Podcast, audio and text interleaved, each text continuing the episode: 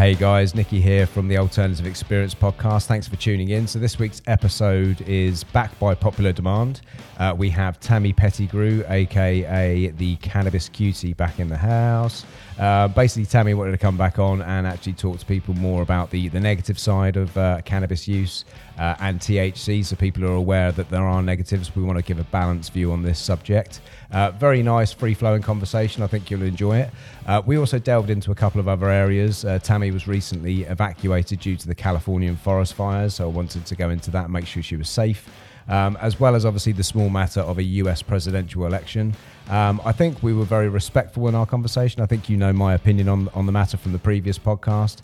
I think we we respectfully uh, that uh, that sort of side of things. And we have to remember she's actually living it, and we're just mere spectators. So I hope you enjoy the show, guys. Thanks for tuning in.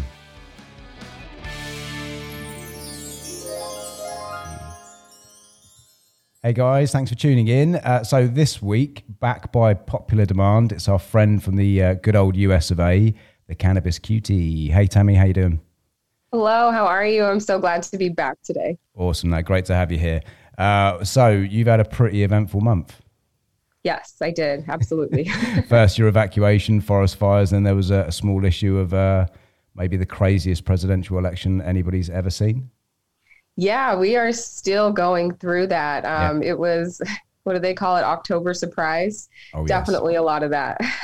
yeah, I, I, to be honest, I've been glued to it myself. I mean, um, strange actually. I'm not somebody that's really sort of massively paid attention to them in the past, but I can I can remember even the um, the Bill Clinton um, when he first got uh, um, sort of elected. I, I, actually followed that, and I was only young at the time.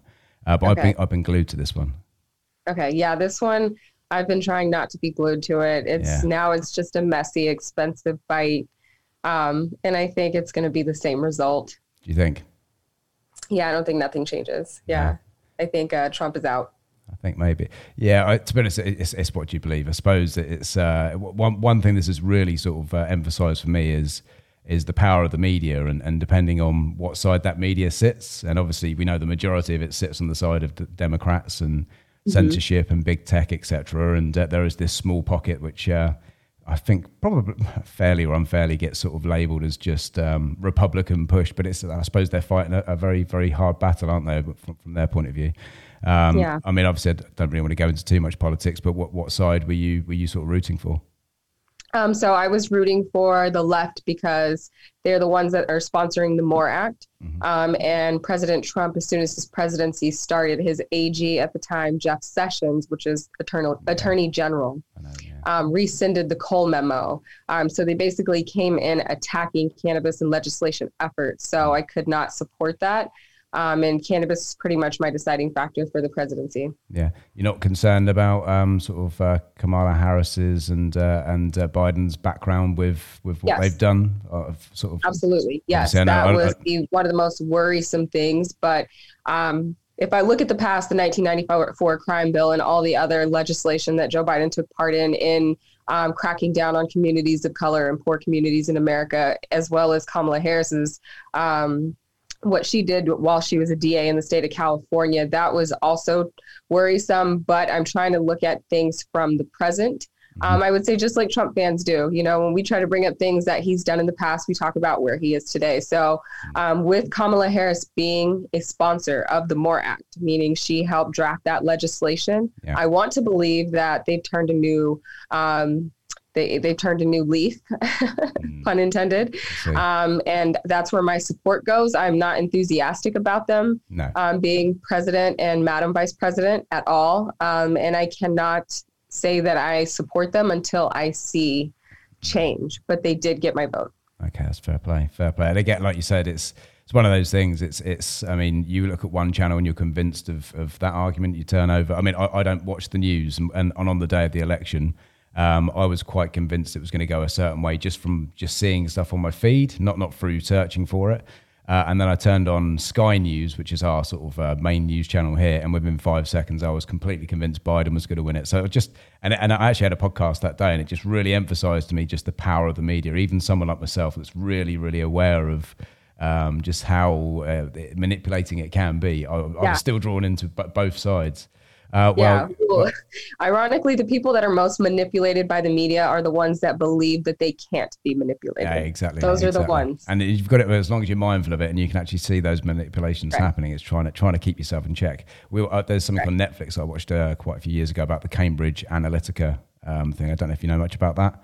Uh, where, um, I have not seen it. Well, they're basically a, a, company that literally their entire job is is going to people and, and telling them about um, the analytics of people, so our data basically, and using that data to manipulate uh, during elections. Uh, and it was uh, very prominent in um, our Brexit election. Um, okay, yeah. And it, and they were actually called to task on it. Um, but yeah, when you watch that one, it's uh, what they've basically worked out is I think it's about sixty five percent of people are susceptible to manipulation um, and they won't question anything. Uh, yeah. It literally is what, what the, the, narrative is they've set their mind on, and it's uh, that they sort of play on that larger uh, sort of percentage of people. Yeah. Very, very interesting. I'll have to find out what the name of it is and send it over to you. But anyway, 20, 2020 can't get any crazier, that's for sure. Oh, I think it can. exactly. I've just I've just egged it on Every time asking. we say that, it's like hold my beer. and now there's a vaccine apparently that's uh, popped up a couple of days later. Yes. okay. Yeah. What are your thoughts on that one? Uh, yeah, I don't know what to think about that. I am. I haven't really gotten in or know what the discussion is around the vaccines and Bill Gates. I kind of just wasn't interested, um, and I just know that there's a lot of misinformation surrounding it, and I don't want to be confused. No, no, I um, it's a difficult one to get. It's, it's, a dangerous one to get involved in because yeah. even if you're just being genuinely uh, sort of um, uh, I don't know, just genuinely sort of wanting to know a bit more information on it. I mean, if you ask questions, you, you can very easily get, I suppose, cancelled, as they say. So it's a Correct. difficult subject. Yeah. But uh, yeah, I, the only thing, the only caveat that I have is I have asthma. Yeah. And if I was to get COVID, I would automatically be admitted to the hospital. In mm. America, that's an expensive um, cautious precautionary measure. Um, so that's the one thing that's making me like consider getting it because I don't, you know, God forbid, I do contract it. I don't want to be in the hospital um, away from my kids. There's so many expenses I would accrue. So. The, the, only thing I look at it on it, and, and again, I'm again trying to keep a sort of open mind on both sides is is by, by definition, we have no long term projections on what it could do. Uh, and when you look at actually the the worldwide survival rate of it of 99.07%, it's kind of in my eyes, I think I'm quite a healthy person. And, and again, we'll, we'll potentially could catch it and we, we do have to run a risk. But I think on that sort of survival rate with something that we have no long term uh, sort of data on, I think I'd probably err on the side of caution and, and sit back and say, right, you guys go for it if you want to, and I'll see yeah. how you get on. you can be the. Test. I definitely subject. felt that way, but until two of my classmates with no pre-existing conditions died from COVID, yeah. then I pivoted and understood that there is something here, even though it's probably being over exaggerated and overplayed. Yeah. There are instances where it can be fatal, mm. and those are just the two people I know. Oklahoma City apparently got a strain that was very fatal for yeah, a lot of people. So I think there's so many different strains that it's mutated into. Yeah. I think the majority of them are safe. But um, yeah, you just don't know. Again, you have you no you, idea. Two 30 year olds, healthy 30 year olds, you know, gone of COVID. Exactly. So that's it. Yeah. I mean, I don't think any, anybody out there in their right mind can actually den- uh, deny that something exists and something's there. I mean, that that's hundred percent. I think I don't think the governments. Uh, I mean, especially in our country, um, uh, they certainly haven't helped themselves by. Um, being caught out multiple times using incorrect data, uh, actually having to come out and, and, and admit fear mongering to try and sort of get yeah. people on side. And I think straight away is um, although they don't then explain their sort of reasoning behind that, it, immediately for me, it, it, I question everything. Uh, I'm not. I'm not an yeah. anti-vaxxer. I'm not somebody that w- doesn't believe in in science. Um, but I also don't allow myself to be told what to think, especially if there are things that intuitions are very. I, I trust my intuition. I've, over the years, I've ignored it so many times and thought, yeah. damn, I should have listened to it. And while yeah. I wouldn't base my decisions on it, if if there's something that intuitively tells me to, to pull the thread a bit more, I normally tend to do so. Yeah. And obviously, coming from cannabis as well, being told all exactly. the things we've been uh, told over the years, that you kind of naturally do that. Um, yeah. I, I, think that's how we ended up in cannabis was choosing not to accept what was told of us and actually uh, pulling at that thread and then unleashing an, an enti- entire world of yeah. possibilities. And actually knowing that our experience was completely different to what we were being told it should be, and, and, and therefore then realizing that when you get really deep into it, there is this sort of campaign against sort of turning the uneducated against it, and, and you, then you start having that anti-vaxxer sort of kind of conversation with people. Yeah, it's a strange, strange world we live in. Strange world we live it in. It is absolutely. Sure. Well, obviously, on a, on a positive note, there does seem to have been some pretty amazing sort of developments uh, in the US. Some of them, uh, some of the states relaxing their, their cannabis laws. I see. Is it Arizona, DC, Mississippi, etc.? Um, so yeah, you had a, a big win for the war on drugs. Arizona, Montana, and South Dakota all now have adult use, meaning if you travel to those states, you, as long as you are over the age of 21, you legally can consume. Um, South Dakota also broke history by being the first state um, to pass a medical cannabis law and an adult use law in the oh, same wow. day. Um, typically in America, what you'll see is a medical program be established, and then they'll go after adult use years later. Mm-hmm. Um, but South Dakota knocked out both in one time. They ripped the plaster off. Um, do what? they rip the plaster off. Yes, exactly. and then you saw um, in the southeastern part of the United States, which is extremely conservative, and they typically are not going to participate in something like cannabis. Mississippi now has a medical cannabis program, which is a very big deal for that part of the US since there's literally no cannabis legislation besides Florida, which I would say Florida is probably an outlier when it comes to the politics of the southeastern part of the US. Yeah, definitely. Um, and then I would say the biggest winner uh, would be Oregon. They Oregon. decriminalized all personal drug use wow. and they legalized psilocybin as therapy. And DC also legalized psilocybin as therapy. So big, big gains. Progression, bit of progression at yeah. last. Something that's been stagnant for so many years. I mean, obviously our entire lives. And uh, yeah, it's nice to see a little bit of movement coming in. Um, so, so, obviously for, for today's show, obviously we discussed, uh, obviously we've been having sort of a bit of email uh, conversation. Uh, you wanted to come back on and for the sake of balance, really discuss some of the potential or, or reported potential negative effects of cannabis use. Um, yes. Now, obviously, most of these subjects that we're going to cover are, are, they tend to be more relevant to THC, but I mean, obviously, there there are some that sort of creep into other cannabinoids as well. Um, yeah. And obviously, while it might be illegal to, uh, to sort of consume in the UK, I think there's we have to be realistic. There are millions of uh, UK cannabis users, so it's definitely worth yeah. them listening to this this information. Um, now, I think where you wanted to start was uh, was it cannabinoid hyperemesis um, syndrome, isn't it? Is that right?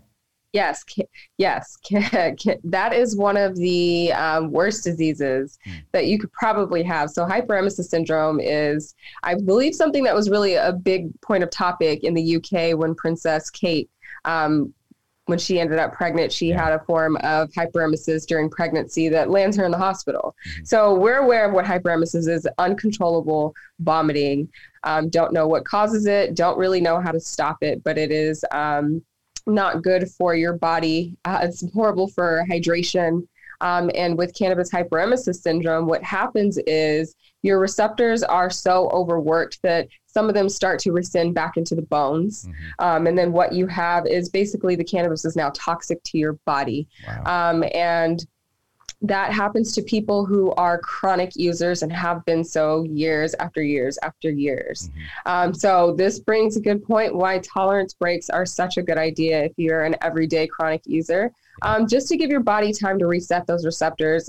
72 hours is really all that you need. Yeah. Um, but it's kind of a way to modulate that relationship with cannabis if it is a daily thing for you. And, and uh, am I right in saying, I mean, obviously, so anybody out there that doesn't know what it is or maybe sort of uh, suffering something about, I, I, believe it's like nausea, vomiting, um, mm-hmm. severe stomach cramps, uh, obviously can end up in sort of kidney failure down to electrolyte problems, um, skin burns, etc., from hot water, that sort of stuff. So quite quite um, a, a, a, random sort of set of uh, symptoms that would be you probably yeah. wouldn't actually associate them all together if you if you were actually suffering them, even if they were there at the same time. Um, so what yeah. can someone do about it? So you have what's called like the pre-phase which is becoming onsetting so typically people use cannabis because it helps with nausea but what they don't realize is the cannabis is creating the nausea mm. so then they increase their uptake because the cannabis temporarily breaks the nausea but then they're getting it back again mm-hmm. that's when you're in the pre-phase yeah. and you'll start to have more upset stomachs um, and then you'll start getting vomiting and once those symptoms start to appear you really have to start um, taking breaks from cannabis. Mm-hmm. Um, but usually, once you're at that point, you pretty much have CHS. Um, and you're going to have to abstain from cannabis for a very long time. Um, typically, relapses are common, um, but you can go into remission after, I mean, in a very long break. Um, but yeah, the pre phase is when the nausea and the upset stomach starts to happen. Yeah. Okay. Sounds pretty pretty nasty. And again, I don't think that's one that I mean. I'll be honest. When you mentioned it, that was actually one that was new to me. Um, uh, it was the first one I jumped on and started looking into, and it was uh, it was quite quite um, sort of eye opening. Again, uh, just just actually those uh, those different sort of symptoms, although uh, at a biological level they may be linked. I mean, the kidney failure, skin problems, nausea, etc. I suppose there is a link, but you wouldn't uh, make that connection. I don't think. Um, and it, yeah, yeah, so it's something people definitely need to be aware of. Um, yeah. So uh, I, I, someone was saying something about um, actually taking hot baths and showers in the early stages can give temporary relief. Um, do yeah. you know what that yeah. sort of is associated with? What's the function behind that? Yeah, so basically, there's something in the brain that when you're submerged in hot water or a hot shower, it relieves um, it relieves the nausea, and that's due to what the cannabinoids are doing and how they're interacting with the brain. Don't have the scientific words. I don't think anybody cares too much about that, mm-hmm. but um, that's the relief. And if you get into a shower and you notice that your nausea decreases with that hot shower, that's an indicator that you might be suffering from CHS. Mm-hmm. Um, but if you're just dealing with typical nausea and you get into a bath or a hot shower and it's not relieved, it may not be that it may not be cannabis hyperemesis, but that's typically one of the signs that you're dealing with um, CHS is the urge to take hot showers or baths and then getting relief subsequently after doing those things. Okay, so if you're not getting that urge, you're probably just a lightweight and you're having a whitey. That's basically yeah. You're just that. thick. Maybe something else is going on. I've got a friend of mine that actually contacted me earlier because, uh, like I mentioned off air, we're we're we're moving to Portugal um, and we, we, want to set up a retreat there. So we're looking for, for a bit of land, etc. And he was like, "Oh yeah, you're going to be growing those cannabis plants, aren't you?" And I was like, "I'm not, I'm not but I'm sure we'll have a vegetable patch of some sort." Uh, and he's oh, he's oh, yeah. he's given me his uh, he's like I'll come and help you, but he's he's already mentioned he's a he's a, a lightweight and he will definitely whitey. So um, yeah. so that sort of leads on to the next, which is sort of cannabis use disorder, so addiction, dependency, uh, the type of thing that seems to be sort of um, regularly linked with potential men- mental health issues, etc. Yeah. So cannabis use disorder is an interesting thing because cannabis is not an, an addictive substance in the way that nicotine is addictive no. to the brain or opioids are. Um, if somebody stops using cannabis cold turkey, they're not going to be going through withdrawal symptoms and all the nastiness that comes with um, things that you're addicted to. But you can still abuse cannabis just as you can abuse anything, any substance, relationship, situation. Um, and typically, people who are um, experiencing cannabis use disorder um, probably have some type of trauma um, that's not being attended to. Um, they're usually not active. They're usually not um, progressing in life. They live and sleep and smoke weed, and that's about it. Mm-hmm. Um, and cannabis use disorder can um, lead to other problems in the body. So cannabinoids definitely interact with other neurotransmitters in the body. So, serotonin, um, adrenaline, all of those fun things. So, what you can do is actually create an imbalance to where now you have a, a decrease in motivation. Mm-hmm. Um, so, it is very real. Um, and I would say that's when people say that somebody they know is addicted to cannabis because they're not functioning and they're not able to do day-to-day tasks sure. um, due to their overconsumption of cannabis. That's it. But that, that, I suppose the flip side to that argument, and this is what I always do with it. I mean, it's not, not about sort of poo-pooing it because there is a, a very real um, sort of chain of evidence that these sort of things do happen. But I think if we were to take it back to, to where it is, those, like you say, these people are generally, from the, from the research that I've seen, these people generally lean towards uh, those that are predisposed in some way, or as you say, have an underlying sort of trauma or some sort of issue anyway. Um, and who's yeah. to say if they weren't somebody that ever picked up cannabis in the first place, that they wouldn't have led themselves there, whether it be again through their behavior or lack of exercise, their lack of will, their lack of um, sort of, I suppose, uh, optimism for, for their life, etc. And also, would they pick up a different uh, sort of um, medication, uh, whether that be yeah. legal, whether that be alcohol, whether it be illegal, and would they go down that same path? And I think that um, obviously what we use tend to see with cannabis a lot because there is this uh, this want to sort of um, put a negative slant on it. Is it's it's the cannabis that's uh, focused on there as opposed to the potential predisposed uh, sort of situation. Um, yeah. And I think if more research was put into actually identifying people that were susceptible of that uh, with regards to mental health in general across the board, whether we're talking cannabis use or not, then obviously that's going to reduce it. I, I mean, and rather than sort of a blanket ban on all of us just in case, it's kind of like I used. Uh, I've been using this so regularly recently about so many different subjects, but I've got a bit of a, an analogy. It's like using Thor's hammer to knock in mm-hmm. a nail. It's. I mean, this whole blanket. Everybody should be um, uh, not able to use it because a small percentage of people may be susceptible if they overdo it. They're not they're not living their, their life in the right way. But it's definitely right. definitely something there that again needs more research. They need to hammer the research on that from a positive and negative, and whatever comes out is going to benefit us. If it comes out that yeah. uh, obviously um, it's it's all negative for us, then we we know we've got to relook after those people. If it's all positive for cannabis, then again we're going to move forward. But this yeah. this locking of horns not moving in any way further forward with research is really holding us up, isn't it? Yeah, and there's a lot of other factors that go into it. Like you said, there's actually a couch potato gene, mm-hmm. and if somebody with that gene is using cannabis, all of a sudden cannabis has the you know the bad rap, or you know a mother who you know blames cannabis for ruining her child's life it, without considering maybe it was something else that ruined their life, mm-hmm. and yeah, it could manifest into something else. I mean, we've all seen my 600 pound life. Mm-hmm. They chose food as their medium to numb. Some people choose cannabis, for others it's alcohol, for others it's it's toxic relationships relationships. Um, for others, it's adrenaline rushes. So, yeah, it's all dependent. We can't, you know, humans were interesting. We love to blame objects ah, for our troubles yeah. and instead of analyzing our experiences. We don't want so. to take any responsibility, and whether that be responsibility for ourselves, like you say, or whether it be a parent looking at their child that's smoking too much cannabis. And it's very easy to go, it's the cannabis's fault rather than, and again, doing that is not actually going to get their child any better. They're not going to get to the bottom of what it is that those those behaviours are there for. And and you take the cannabis away, are they going to pick up a bottle? Are they going to start putting yes. something up their nose? You know, it's, it's exactly, kind of, yeah. again, it's, it's, a, it's, a, common sense thing. It's like trying to deal with the, the, the root of the problem rather than sort of putting a band aid over the symptom.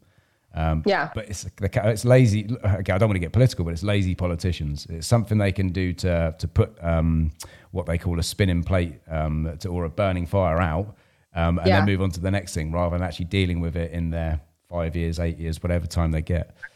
I mean, exactly. that, that also for me feeds into the next thing that you wanted to talk about with the uh, the, the P45 um, uh, enzyme family, that the, the, chromosomes. Uh, obviously, that, that CBD um, generally metabolizes in. Um, and obviously, that the big sort of negative or potential negatives around that um, I mean, obviously, you, you, go and talk about it and uh, sort of uh, tell, tell the, the, listeners what that is about, and I'll give you why I think it sort of feeds into what we've just talked about there. Yeah, so enzyme P54 um, is basically the enzyme that breaks down a lot of pharmaceutical drugs, including CBD. Um, and this is why CBD is not for everyone, um, because you have to be mindful of if you take CBD and you take a drug, um, that on that bottle it says if um, no grapefruit juice mm-hmm. with this product, then no CBD at all. Mm-hmm. Um, because what it's going to do is going to prevent that um, enzyme from doing its job. And then you're going to have big molecules of medicines floating around in your body and attacking your liver, which um, if you've heard reports of CBD causing liver damage, I guarantee you this is how. It wasn't the CBD mm. itself, it's the CBD that prevented the medicines from breaking down. Mm. Um, so that's something to be mindful for and why it is kind of important to um, educate consumers if you have CBD companies or even talk to your doctor if you know they're open to CBD. That way you can prevent um, any type of harmful interactions. Yeah, that's the entire reason that I do a consultation with every person. So I, I had a website which people could go on and buy a CBD, and I decided to take it off because there was no way I could give a consultation to people and actually tell them if there were potential interactions. Now, I mean, just to, to really sort of emphasize on that, it's something that we are aware of is a, is a high potential. CBD is, is what we call a, a potent inhibitor. Um, so mm-hmm. obviously it inhibits the, the metabolism of, of certain drugs around the body. Now that can have two effects. It could be that, obviously, as you've said, we build up these toxic levels of that medication in our system and we end up getting liver poisoning, etc. There is the other possibility that it actually reduces the efficacy of the tablets or the medication you're taking, which obviously isn't as dangerous to your health unless you really rely upon those those medications. Now, nine times out of ten, with my sort of clients and customers, they're usually taking the CBD to replace the medication, so that wouldn't be much of an issue. Um, and it'd be a case of them actually taking that decision. Do they want to continue taking the pharmaceutical or the CBD? Mm-hmm. And the reason I say it feeds into what we've said just there is, is we're focusing on the CBD. It's funny, isn't it? You have something here which is a, a petrol based um, pharmaceutical. And rather than actually warning that it's the pharmaceutical that can cause the harm, grapefruit, which is a very, very, very healthy uh, sort of uh, fruit, is actually the thing that's focused on as the problem. And and I think, yeah. think I mean obviously grapefruit is different. It's not going to replace the health benefits of uh, of a, a, statin or something along those lines. whereas CBD has the the, the ability. So my, my conversations with with my my sort of clients is um, everything has to be done by their doctor. I'm not a doctor. I'm not a healthcare professional. Here's the evidence that CBD may be able to do the same thing as what you're getting from that medication, but here is the risk. So speak to your doctor, get it cleared through them, and then it basically, unless they tell you there's a, a danger with that CBD, the, the choice is yours as to whether you phase out the pharmaceutical and take the CBD with no side effects. Um, yeah. Or you continue taking the the, the medication which has actually brought you to my door in the first place anyway. Um, and, and, and again, it's, it's got to be a decision, but they've got to be aware of those potentials. Um, I mean, there's no uh, the, the issue I do have with a lot of it is a lot of the the, the evidence that's used, as with the, the, the, evidence that we have that we can't talk about, the positive evidence, is right. anim, animal based. It's animal trials. Um, yes. So obviously, from our point of view, we can't say that CBD does something from an animal trial because there's not enough proof. Whereas right. with those animal trials that are showing the negatives, we're, we're almost saying this is a guarantee, this is going to happen. So it's kind of um, kind of contradictory, and that's why it sort of concerns me a bit. And also, when you actually dig into those research studies, uh, the first one was rhesus monkeys, which uh, they've actually now the, the researchers have come out and removed it basically. They might as well have put them on uh, intravenous strips of CBD. The amount of CBD they were putting into these these monkeys' ah, bodies. Okay, I thought it was the other monkey study you were talking about, no. where they basically gassed the monkeys to death and said it was cannabis that killed them. no, so this this the, the, actual CBD thing that the first one that said that there was a problem with hep, um, hepo, uh, hepatotoxicity um, and actually okay. problems with the liver was rhesus monkeys. And what they actually found is even the people that did the research study came out after and said, look, there's no real way you'd be able to take that much CBD because they were pretty much yeah. on intravenous, like constant flow. Um, and then the other one, which is the one that really is is the one that they sort of are using this um, narrative, uh, was on eight week old baby mice. Um, okay. And those baby mice, basically, on different levels of CBD, were fine. Uh, but when they went up to what they classed as a higher adult human dose, they showed signs of liver damage. Um, now, I would never, as a consultant, ever recommend my customers took the level they were talking about per day. Um, exactly. So again, while the potential is there, if you go and pick up your paracetamol or your your um, whatever your ibuprofen and you take a whole packet, you're going to get liver damage. Or you are going to die. or you're going to die exactly. So so let, us put this into real. It doesn't mean that CBD shouldn't be used. It means that we need more tests to find out what the safe levels are of use um, as opposed to saying that it's dangerous and you can't take it because no one turns around to you and says, don't take that paracetamol because if you take too much, you could get liver, liver damage. We, we know that. We know our dosages. Uh, and it just comes back to the same thing. Get some more research yeah. out. Let's get these large double-blind studies done, and let's let's just let's confirm once and for all where, where the safe levels are. Yeah, exactly. And, you know, honestly, a lot of those medicines that are over the counter, like the Aleves and the Tylenol, um, would not become medicines today if they were developed today. Um, and if, you know, CBD, if that's kind of, you know, the prohibitionist thought, well, look what it does to your liver four Tylenol in a day can damage your liver mm. um, and be much more harmful. And at the doses of which CBD is causing liver damage is not, like you said, a realistic dose. And I would even say in those animal models, because they were mice, yeah. the ratio of the milligrams that they're receiving to the size of that body why did they um, choose eight week old baby? like a toxic amount I, d- I didn't understand why they chose eight week old baby mice as well i mean at least use mature mice i mean I, I, it just from my point of view again it may, may be there may be a, a methodology behind it but it just seems like again it's and, and it probably happens on both sides probably happens on our side as well it's just that you're already looking for that confirmation bias and it's like yes. we can put that headline out that um, mice became very ill hep- hepatotoxicity uh, liver damage all this kind of stuff because it's a headline grabber but then when you actually look at it it's, it's, it's kind of like well I mean, and that, and people that aren't trained wouldn't know that that was actually too much to be giving a human. I mean, I think it was it was basically the, the equivalent of taking what I worked out about a third of a bottle a day uh, of a 30 ml bottle. So about about 10 mils worth of oil. It's a lot of oil. You'd be sick. it's too much oil yeah. to take in, uh, let alone anything else.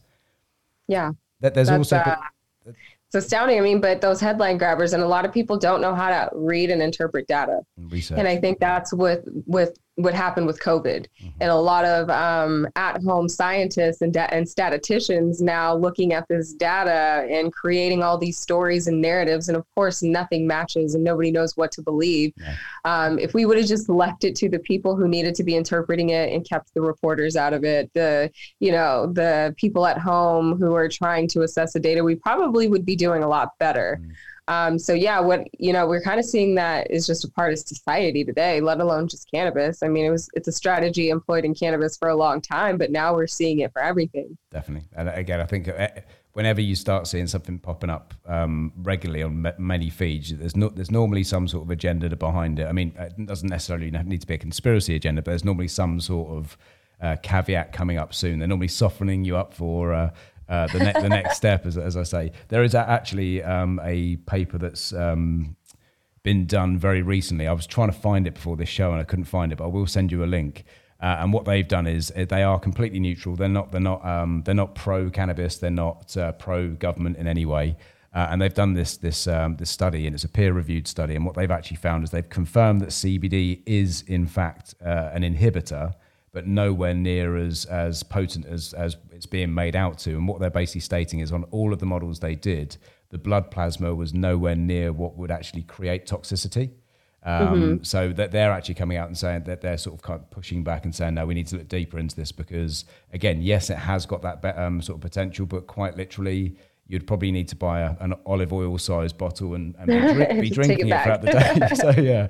So I mean, again, whatever it is, whether it is true or not, it just needs those those those follow up trials. Let's get it done. Let's get it uh, sorted. And let's let's either get the the advocates uh, in their place or let's actually um, prove that it's not the case uh, exactly. across the yeah. board. Um, so that that kind of obviously, I suppose, uh, sort of feeds into the next part. I think you were talking about sort of heart health and increase the, the, obviously the increased heart rate, specifically with THC, or more mm-hmm. so with THC. Um, that is something that not a lot of people. I mean, everyone sort of associates ca- uh, cannabis with getting stoned and being very relaxed. A lot of people wouldn't yeah. know that basically smoking in general actually raises the heart rate. Um, yes, it um, does.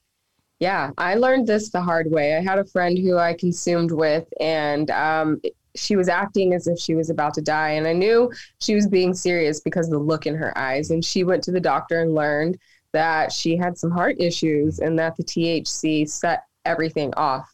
Um, and so that's how I learned about it. But yes, if you have any type of heart condition, you might want to err on the side of caution for THC because it can have negative consequences on your health. I would definitely, if you live in a legal state, maybe ask your doctor about it or um, maybe find a cardiologist who is well versed in cannabis and won't give you any kind of like ethical bias mm-hmm. um, towards that question. Um, and kind of find figure out whatever condition it is that you have that you'll be fine but that's definitely um, some that's information that cannabis users need to know that happened with uh, one of one of my very first sort of smoking friends. Actually, when we were just um, in our late teens, uh, we used to used to get high with each other every sort of day. And he one day just had what, what we call a whitey. Obviously, is, uh, we're all taking the Mickey because he's having a bit of a funny five minutes. And basically, he had he said to this day, he says I can still remember how panicked I felt, the panic attack he had, and he's never touched it since. He had such a bad reaction to it, and uh, he said it was down to his heart. He said his heart was just going mad. And again, some people say, "Well, don't smoke it." I was like, "Well, it's not to do with that. I mean, if you're if you're going to take edibles, which are extremely strong, and you're disposed to obviously a problem with your heart, you're going to start panicking, and it's just going to spiral out of control. And yeah, and that's not going to end anytime soon. That you, you, no, you, are uh-uh. in for the long run. So it's not about the, uh, the, the administration of it. It's just about whether you're uh, susceptible to that, and obviously try to sort of keep an eye on the um, uh, the, the, warning signs and be sort of, uh, I suppose, be um, sensible about it, really.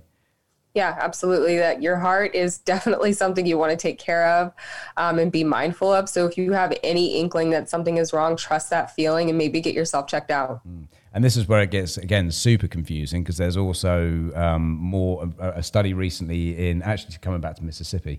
Uh, the University of Mississippi uh, Mississippi concluded that because there there was a lot of uh, con- uh, conflicting um, sort of reports with regards to um, ischemic, uh, ischemic. Uh, what's the what's the word? It's not heart attack. It was um, oh stroke. ischemic stroke. Uh, and there was a lot of evidence uh, that apparently pointed to that actually being something that cannabis was quite bad for and that would actually exacerbate. Uh, they've yeah. done quite a large test in fairness. I think it was on 10,000 um, hospital admissions. Uh, and what they did is they they drug tested all of these ho- hospital ad- admissions, and anybody that had anything other than cannabis in their system was immediately taken out. And then what they did is they split it between cannabis uh, p- positive test and non non positive. And in the um, the positive test or, or side, there was eight percent of them that actually had the ischemic stroke, whereas actually sixteen percent in the non uh, positive group actually had suffered. So the the figures were higher. And what they're okay. stating is, although it, obviously it's only on ten thousand, it's quite it's quite robust data, but it does need to be again, it needs to be rolled out to larger sort of scale um, uh, sort of yeah larger scale sort of uh, trials. And on top of that, it's, it's one of those things. There's so many different types of uh, of, of heart problems, etc. Some it may be a yeah. benefit for, some it may not. So yeah. You yeah, people who have slower heartbeats, this might be, you know, natural medicine that could be beneficial. Uh, what's it called? Tachycardia, I believe, yeah. where you have a slower heart, uh, slower heart rate. That might be something super beneficial. Yeah. Those sort of people, when they stand up, they get very lightheaded because the blood's not mm-hmm. pumping around their body properly, and yeah, it just makes them feel super groggy. Uh, no, that's mm-hmm. awesome. And, and, and again, I think uh, the, the, the flip side again to people out there that, that are, are thinking we're talking about all cannabis. This is more more sort of pointed towards THC. So obviously, uh, specifically to the UK audience, obviously CBD is is available. There is CBD flower as well. It tastes and smells the same. You get the same experience without that sort of uh, that stoned feeling as well. So there are there are alternatives if you're somebody that loves the stuff. And I, I love the whole thing. I love the whole. Uh, it's it's a, ritual for me. And uh, yeah. if if I ever was to decide to stop doing it. I think that would be my biggest problem is what am I going to do for those periods of time uh, every day where I'm like going through that beautiful ritual. That yeah, I, I love the to. ritual as well. The Amazing. fingers, the stickiness, all of it. Yeah. yeah. My friends getting involved when I haven't seen them for ages, and someone brings a, a nice little bit round. And again, every time we do it, we're breaking the laws, we're becoming criminals. So, uh, but uh, I've been doing it for 20 years. I'm not going to stop now. Here you go. There you go. Look, that's beauty. Excellent. So, so, updates from your side of things. Obviously, last time we spoke, you were looking at the apparel, and also you had some things going with. Um, was it uh, was it fitness and working out? Was it something along those lines you mentioned? Um, fitness and working out. Maybe just personally. Yeah, you, that was yeah. it. You, you were actually going to meet up with your English friend or your British friend. You were uh, about to go out. Yes. Now, you had, you had some. You said you had something else lined up. What was it you had lined up? So you had the obviously the apparel. How's that going? Does that come out? Um, that's still coming along. Um, I'm planning on a first quarter launch there. Mm-hmm. Um, I've been doing the book club pretty good. We're reading Smoke Signals. Um, that is a book that is blowing my mind and really telling the American perspective, yes, but we're also learning about India and, you know, kind of what happened there in their commission report. Um, so that book has been great. Um, and then I'm still educating from with Herb, and right now I'm keeping my efforts kind of focused on global initiatives. So right, right. now, India could definitely use some opinions and suggestions and data and articles and journals mm-hmm. sent to their government for consideration on reforming their cannabis laws. Definitely. Um, and I'm thinking Ireland is going to be my next focus. Um, so that's what I have going on with Herb. I am now educating at the Candy Pens House in LA, which is a great hub for cannabis, um, and so many more opportunities and things that are coming along that I cannot wait to share once they're more developed. I, I have to say, there's a few things that happened on your Instagram just after our last podcast. I was extremely uh, sort of jealous of uh, some of the stuff you guys get to do around around America with cannabis. It's unbelievable. In fairness, moving to Portugal, they they decriminalised all all uh, drugs back in 2000. Uh, obviously, the cannabis is the main thing. I've got uh, meetings mm-hmm. with a few people that run cannabis farms um, where I'm going to be sort of speaking to them about doing something on the consultancy side, and that, I'm looking at getting my medical uh, license out there to actually provide THC as well, which wow, keeping my fingers crossed. Yeah. That's going to be a good one. That's going to be a good one. So, so the fires are out now. Fires are out. We actually got rain over the weekend. Um, my city smelt like barbecue for about two weeks, um, but everything is starting to smell normal again. you're safe. Your plants are safe. Um, my plants actually, there was a fire prior to that, that ashes got all throughout the buds and the sticky. And then I dealt with caterpillars. So I kind of decided that I didn't want to ingest any of that. Okay it was it was heartbreaking and i would say there was a little depression that came along with it there was yeah, nothing sure. you know but i couldn't control the environment i couldn't control the ash or where it fell so and where you're obviously yeah. spending so much time and, and sort of uh, putting so much time and effort into cultivating them and actually seeing them get to that point to have that all just completely wasted i feel for you yeah yeah, next time I know greenhouse, a little greenhouse in the backyard would have saved would have saved me from every single issue. well, you're, you're, lucky. You, you you can put it in a greenhouse. Here we have to buy tents. Um, we have yeah. to do it hydroponically because it is, there's yeah. no chance in this country we don't have. Like, oh, saying that it's been sunny all day again today. It's, I don't, don't, know what's going on. I'm still in shorts. I haven't actually come up my shorts yet. And we're in what yeah. second week in November nearly. Oh wow! Absolutely crazy. Absolutely crazy. That is crazy. Pe- people are looking at me thinking I'm crazy, picking my children up from school in shorts. They're like, "What are you doing?" I refuse to take them off yet. Yeah, it's still it's still warm enough. yeah, I'll put socks on. That that'll do for now. so funny. Absolutely brilliant. So, is there anything else you want to talk about today? Um, no, but if you want to help with um, the global efforts that I'll be pushing, definitely stay along, um, tune in with that. I think um, as different countries adopt legislation, that it's important for the entire global market to thrive and succeed, and it puts pressure on other company or countries as well. So it's kind of my focus right now is uh, global advocacy. Awesome. So, a- any links you want me to, to put in the the uh, podcast sort of um, bio, just fire them over, and obviously I'll put them in the the social media sort of stuff that we're sharing as well. So anything at all. Okay. Um, okay. Well, that's absolutely brilliant. Really do appreciate you um, sort of coming back on the show so quickly. I do uh, want to make this a regular thing as long as you're up for it. I think we uh, Yeah, we have a nice little flow of a conversation, and the feedback's been really good on the first podcast. I know it's going to be the same on this one. So. Uh, Awesome. yeah, I'd love to be back. I, I love you're so knowledgeable about the topic, so I love it. Well, what I try, I try, what I try and do because I, I know that I'm a know-it-all, and I, what I mean by that is I'm not a know-it-all, but if I know something about something, I like, I get really, especially if it's something I'm passionate about. Um, and it's one thing that I've had to try and rein in a little bit on the podcast side of things because you don't want to say, well, you want to talk about this, and then give a whole synopsis. It's, it's your show, it's not my show. But Correct. yeah, it's not, a, it's not a conversation if I sit here and just go, mm-hmm, mm-hmm. So yeah, Right. I do put my bit in there as well. Uh, but let's, let's keep this going. Let's put a bit of thought into what the next one's going to be. Um, I really appreciate your time. Appreciate everything you're doing. And I know everyone at home absolutely loves uh, hearing from yourself. So let's keep this going. Uh, ladies and gentlemen, Tammy, aka the Cannabis Cutie. Uh, as I say, I'll put all her links in the so, uh, in the sort of bio, so you better get hold of her.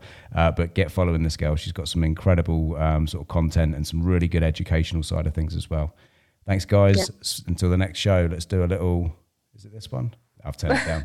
I've turned it down. That'll be in the bloopers. Yeah. Oh dear. See you in the next show, guys. Thanks for tuning in. Oh, there it is.